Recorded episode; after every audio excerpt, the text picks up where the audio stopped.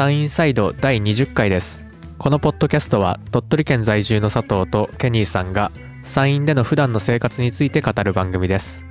自分たちが今考えていることなどを残すために始めたポッドキャストですがローカルな話題から山陰に興味を持ってもらえたら嬉しいです。ということで、えーケニーさん今回もよろしくお願いします。よろしくお願いします。でえーっと今回は珍しくちょっと企画的なというかこれ文字にすると結構ややこしいですけど自分が影響を受けたベスト5以外の何かっていうことですねうん。うんまあ例えば映画とか何か特定のジャンルで自分的ベスト5みたいなやつをやるとうん。まあ有名な作品に偏ったりするんじゃなかろうかということでうん。ベスト5から漏れたものを紹介していくといううん。ことでえさらにえジャンルももう何でもありにしてしまおうということになりましてうん。え前回は例として柱とか挙げてましたねあ、ちょっと、あの、例えミスったなと思って。だけど、まあ映画にしろ漫画にしろまあ何でもありということでうん。どうします？先に先に、じゃあケニーさんからいきます？うん。ままず一つ目は、はい。ダレン・シャンっていう小説。はいはいはいはい。で、ちょっと俺、細かい内容を覚えてなくて、うん。なんか、心にずしっときたっていうのを強く覚えてて、はいはい。小学校何年生だろう？高学年かな？うん。図書室で借りて読んでたと思うんだけど、はいはい。内容がすごい暗くて、あのちなみに僕も読んだので、あ、覚えてる。まあ、若干説明しますと、うん。まあ、タイトルダレンシャンで、えー作者もダレンシャン。うん。で、まあ、フィクションなんですけど、まあ、作者の過去の話を、まあ、小説として書くみたいなうん。そういう設定の小説で、うん。まあ、ヴァンパイア小説ですねうん。でまあ印象的なのを単語で言うとすると、うん。まあ、吸血鬼と、まあ、サーカス夜の街炎みたいなそんな感じだったと思います、うん。なんかそれまで、その、あんまり暗い本って読んだことなくて、うん、うん。で、実際にそのダレンシャンが今読んで暗いと思うかはちょっとわからんのんだけど、まあ、その時にはとにかくなんか、かなりずしっときて、うん。で、その、今、この図書室でこうやって読んでて、で、また教室に戻ってとかするのに、この物語の中はめちゃくちゃ暗くて、うん。そのなんか、うーん、なんて言ったらいいんだろう。現実とのギャップみたいなことですか？あ、そうそうそう。その今自分の現実とのギャップになんか、すごいなんか不思議な感じを覚えたんだよな。なんかその感覚をすごい覚えてるというか。めちゃめちゃいい読書してますね ああ、うん、そうだな。なんか不思議な感覚だったな。うん。確か吸血鬼に、まあ、いいもんと悪もんといてうん。ヴァンパイアとバンパニーズだったと思うんですけどうん。そういう細かい部分ちょっと覚えてますねうん。なんかサーカスうん出てきたよね。なん、まあ、主人公のダレンシャンが、うん。まあ、人間だったけどあ、そうそうそでなんか死にかけたかなんかして、う。うん。えーヴァンパイアになるみたいな火事かなんかそんなうん。そんなだった気がしますねうん。もしかしたら俺、その物語が完結するまで読んでないかもしれんのんだけど、ああ何冊かあったよね。何冊ありましたかね 6, 6巻か7巻ぐらいまであったんじゃないかなだよな。なんかとにかく希望がないような印象を持ってて、で、この、こんな本、図書室に置いて大丈夫かみたいな 思いながら、俺読んで大丈夫か？みたいなちょっと思ってた気がするわ。あ全12巻ですってあ、結構あるな。うわー ダレン・シャン好奇心旺盛で雲とサッカーが好きな普通の少年であったが友人であるスティーブ・レナードと連れ立って奇妙なサーカスシルク・ド・フリークを見に行った際うん。団員のクレプスリーの操る毒蜘蛛マダム・オクタに魅了されて盗み出してしまったうん。でスティーブを救うためにクレプスリーと取引をし反ヴァンパイアとなったうん。なんかこの出てくるこう単語が全部うん。あったなぁみたいな感じですね、うんうんうん。クレプスリーうん。なんか、読み終わって、教室に戻る時とかに、なんか、今までと違うみたいな。ああうんなんか今までと違うみたいはいはいはいはいな。うん。うん。で、その、読む前と読んだ後でなんか、なんかが変わった気がしたなと思って、その自分の感じ方とかが。はいはいうん。っていう意味でちょっと影響を受けてそうだなと思って。なるほどいやいいっすねいやなんか小説とか、まあ、特にフィクションのものを読む時って、うん。まあ、フィクション以外もですけど作者の人が考えたことを教えてもらってるみたいなうん。で登場人物が体験したことをちょっと軽めに追体験するみたいなうん。経験が増える感じがしてうん。すごい本を読んでたんですけどうん。なんかその感覚ですねうん。確かに。子供の時って特にいろんなこと経験してないから、うんすごい入ってくるよな。その暗い物語がめっちゃ新しかったんでしょうねそうだね。うん。ダークファンタジーみたいな感じだったと思うんでうん。はいじゃああどの順番で出すかなんですけど天使な小生意気ですねああ、知ってます？知ってる。あマジですか？けど、あんま全然覚えてないな。ああうん。まああの最近で言うと「今日から俺は」がドラマ化したり映画化したりしたうん。西森博之先生の漫画ですけどうん。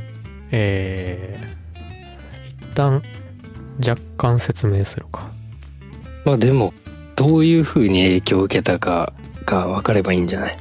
まあそうですねうん。まあ若干いろいろあらすじとかも調べてみたんですが、うん。まあ、それ調べてる時にうん。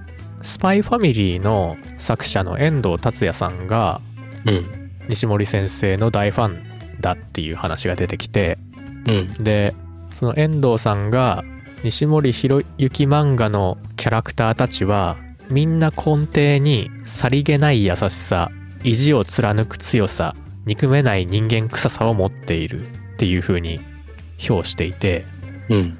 これが本当にそうだなみたいな感じなんですけどうん。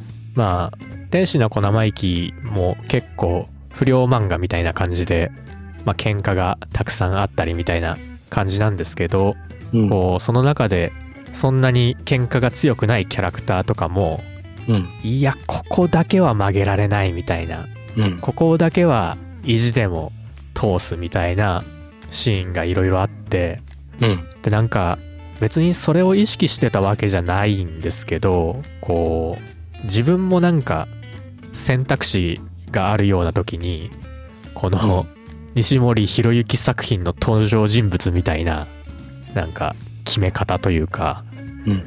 いやそこまではいいけどこれはしちゃなんねえなみたいなこう意地でなんかする感じというかうん。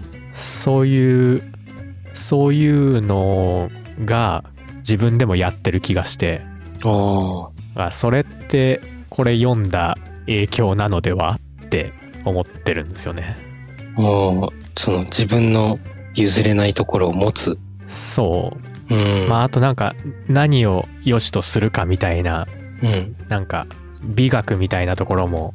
影響を受けてる気がああ。ああ。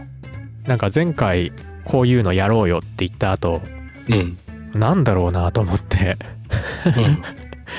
結構家の中をごちゃごちゃ見てみたんですけど、うん。まあ、本棚に並んでるこれを見てこれかみたいなああ。全巻持ってる数少ない漫画ではあるんですけどうん。確かになんか佐藤くん、美学ある感じするもんな。うん、いそれどうなんだろうや何を良しとするかみたいなところ、確かに、そこから来とったかもしれないっていうとこか。うんそんな気がしますね、うん何かしら影響を受けてんなみたいなうん。まああと単純に面白かったんでうん。なるほど。そういう、あ、なんかそういう説明の仕方もしたいな。うん。そういう影響の受け方もしてるんだろうけど思い出せんな。まあなかなかうん意識の外のもんですもんねうん。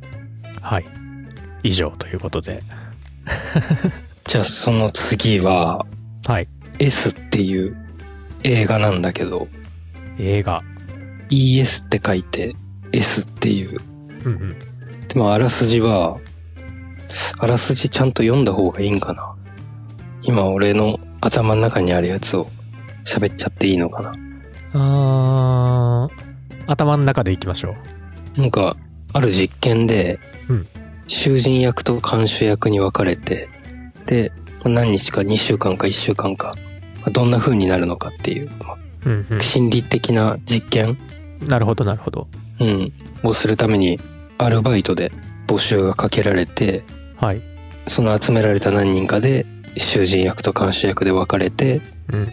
まあ、実験がスタートするっていう映画なんだけど、はい。まあこれもとにかく暗くて、看守役が暴走しだして、うん。本当に自分が看守になってるっていう風に、はいはいはいはい。現実と境目がなくなってきて、っていう、まあ暗くてちょっと怖い映画なんだけど、うん。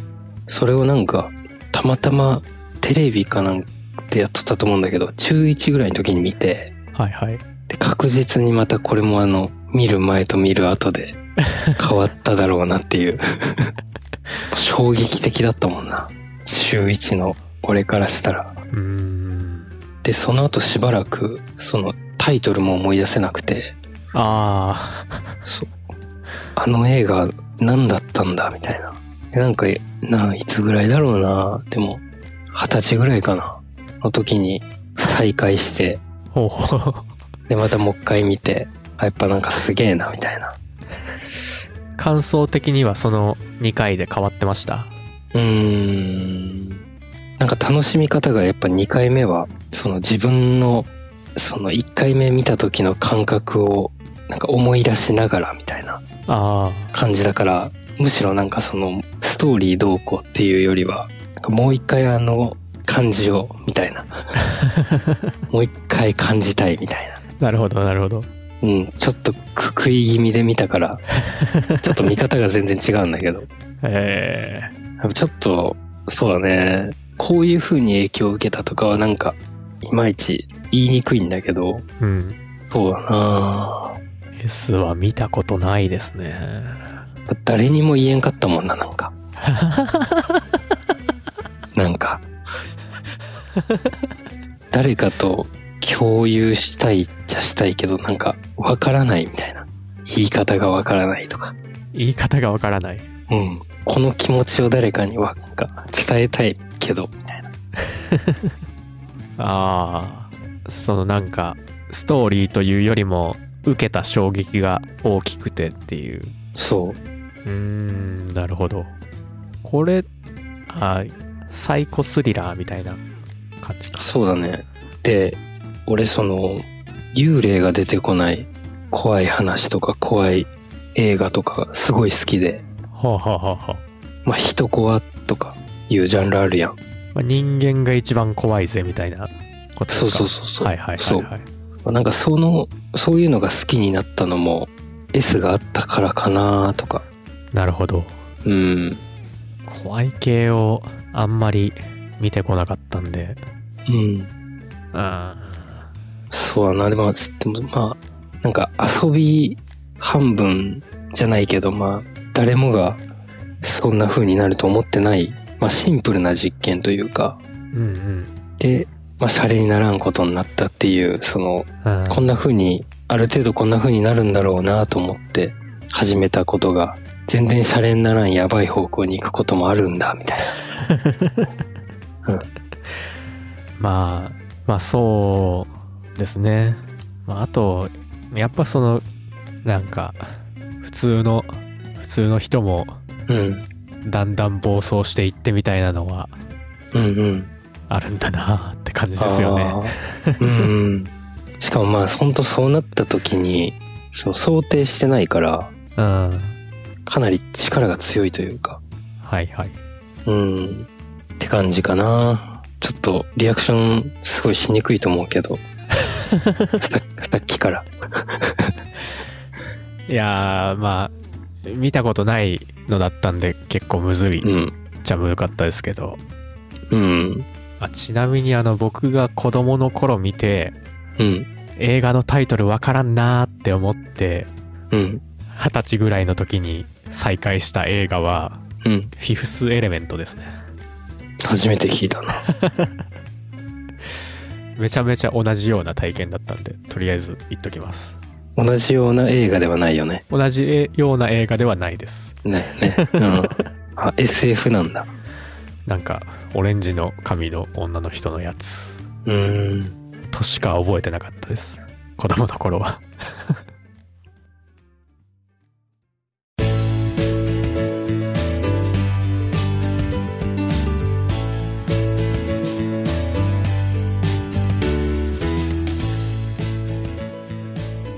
じゃあ次。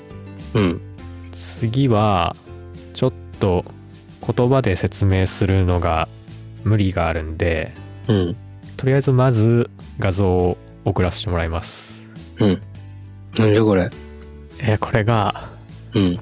アルベール・グレーズの収穫物の脱穀っていう絵画ですね。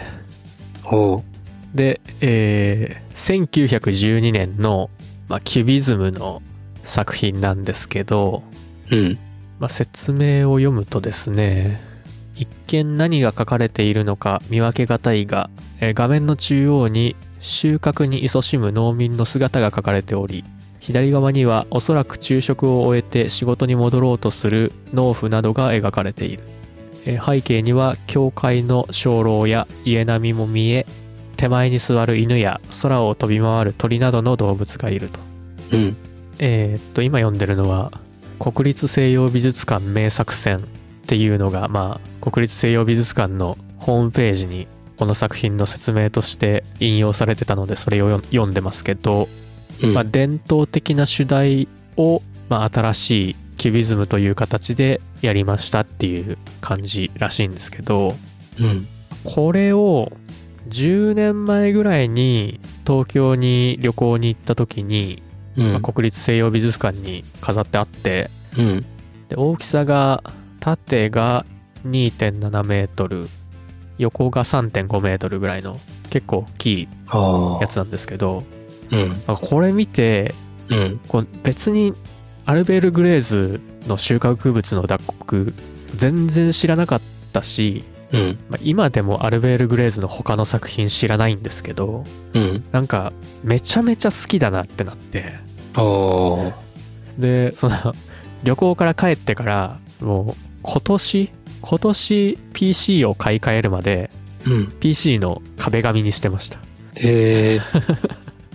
なんかようわからんけどずすごい好きなんですよね色合いにしろ何にしろああ。うーん。その、もう一声。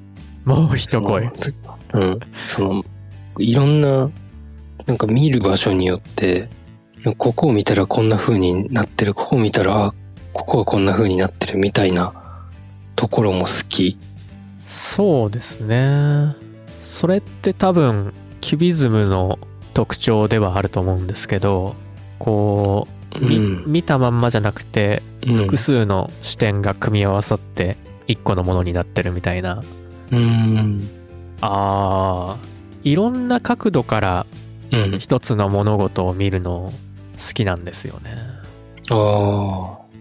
いや、なんか、この絵とかをこの絵画を見て、こういうところが好きなんだよねっていう話聞くの俺すごい好きなんだよな。あうんだけどなんか見、その見方を知りたいというか。ーなんだろうななんか幾何学的な形も好きなんですよねうん。のなんか右側中央ぐらいにいるうん。白い頭の人うん。髪の毛とか結構丸いじゃないですかうん。だいぶ丸くてうん。幾何学と普通に見えてるものの形のうん。中間というかああ。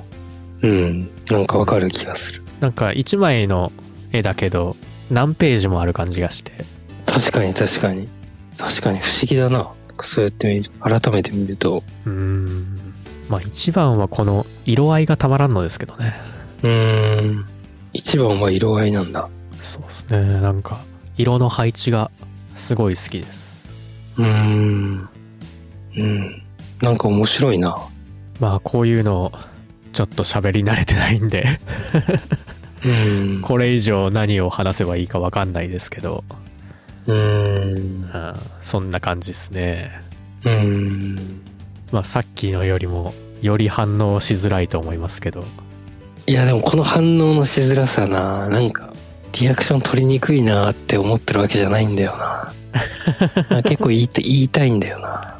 なんか、その、今まで美術ってあんまり見てきてないけど、今こうやって見ててもなんか、あなんか面白いなみたいな思うから、うんいろいろ見て知っていったら、なんか楽しいこと増えそうだなって思うわ。ああうん。いいですねちょっとなんか解説いろいろしてほしいって感じだな。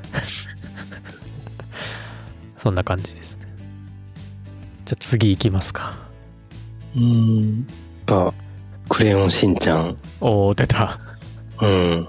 かな大丈夫ですか？ベスト5に入ってないですか？ギリギリ。ギリギリどっちかなっていう。はいうん。どういったところが？どういったところが、なんか、温かさみたいな。温かさうん。あえ、でも、どこ、どこに影響を受けたか。うん。そうだなちょっと、どこに影響を受けたかみたいなのとはちょっとずれるかもしれないんだけど、はい心のふるさとみたいなところあって、うんまあ、今でもたまにその見返したくなるんだよな。うんうんうんで、それはそのもうストーリーとかどうこうじゃなくて、質感にあ触れてたいみたいな。真ん中に戻るみたいな。あいや、違うかな。うん。まあそういう意味でもまあ、前回喋った、まあおばあちゃんちっていうはいはい例えを超えられないんだけど、ああうん。そういえば例えるっていう話もあありましたねそう。だから、まあ俺ラーメン好きやん。ははいで、なんか、美味しくて行くラーメン屋もああるんだけど、美味しいとか美味しくないとかじゃなくて行く、行っとるラーメン屋もあるんだよな。はいはいはいはいまあここはもう、そういう、うまいとか、そういうのじゃないんだよな、みたいな。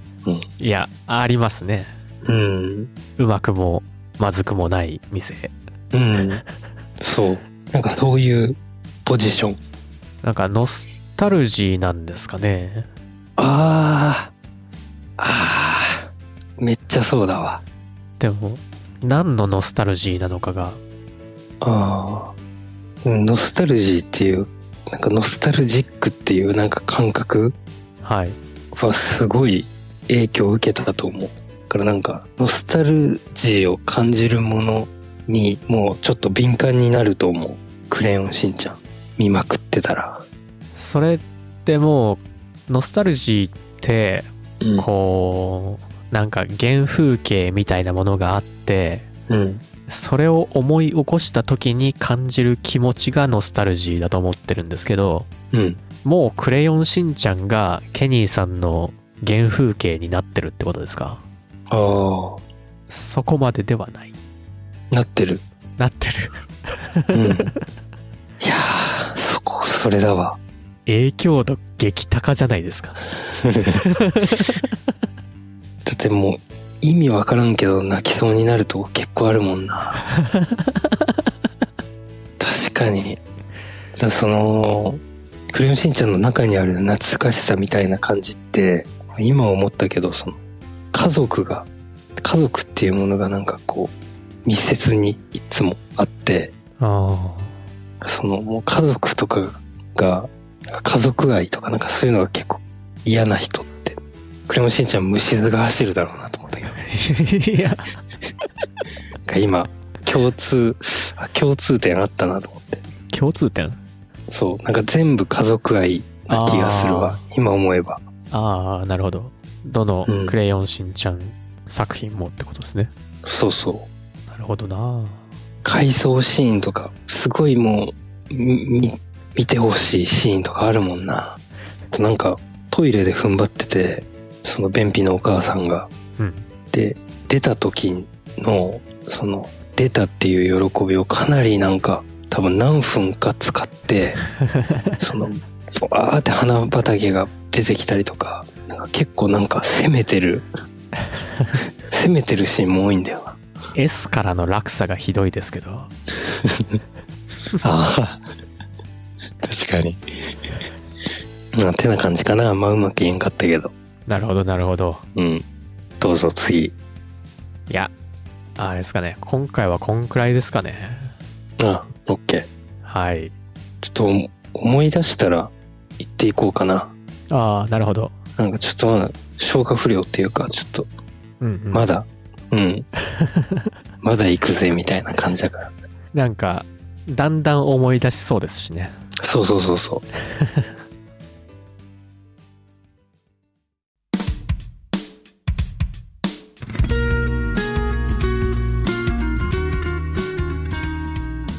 あの、ちょっと夢の話なんですけど、え、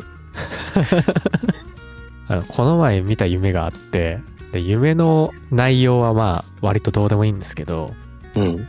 家の中でテレビを見ていて、うん。まあ、気づいたら父親がうん。DIY でリフォーム的なことをし始めていて、うん。でなんか、まあ、二間続きの部屋、二部屋にうん。なんか構造物が出来上がっていて、うん硬質プラスチックみたいな感じなんですけど、二間続きの部屋の中にうん。さらにちっちゃな2つの部屋ができていてうん。でそれ同士がなんかちょっとした渡り廊下みたいなんでうん。つながってて。うん。でよく見たらもともとあった梁とかなんか途中です切られてておおこれ大丈夫かみたいな。あ何これ？なな何やってんみたいな感じになって。でそのいやでもその後こう新しくできた内側の部屋の方に入ってみたら結構丈夫だしうん。ああ、でもなんか、そうか。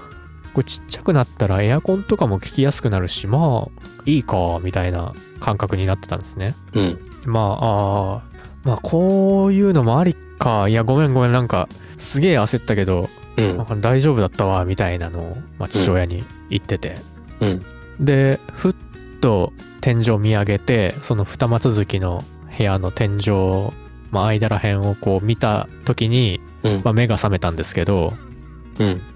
起きてから、うんあれこれ今の家実家じゃねえなと思ってあこれおじいちゃん家だって思ったんですよねおーあ、なんかすごい。でその時にうん。めっちゃそのおじいちゃん家の感覚がすごい蘇ってうわおじいちゃん家だって思ったんですよーうわーわかる。わかる。わからんけど。わかるわー。俺にはわかる。なんその話って1ミリもならんよな。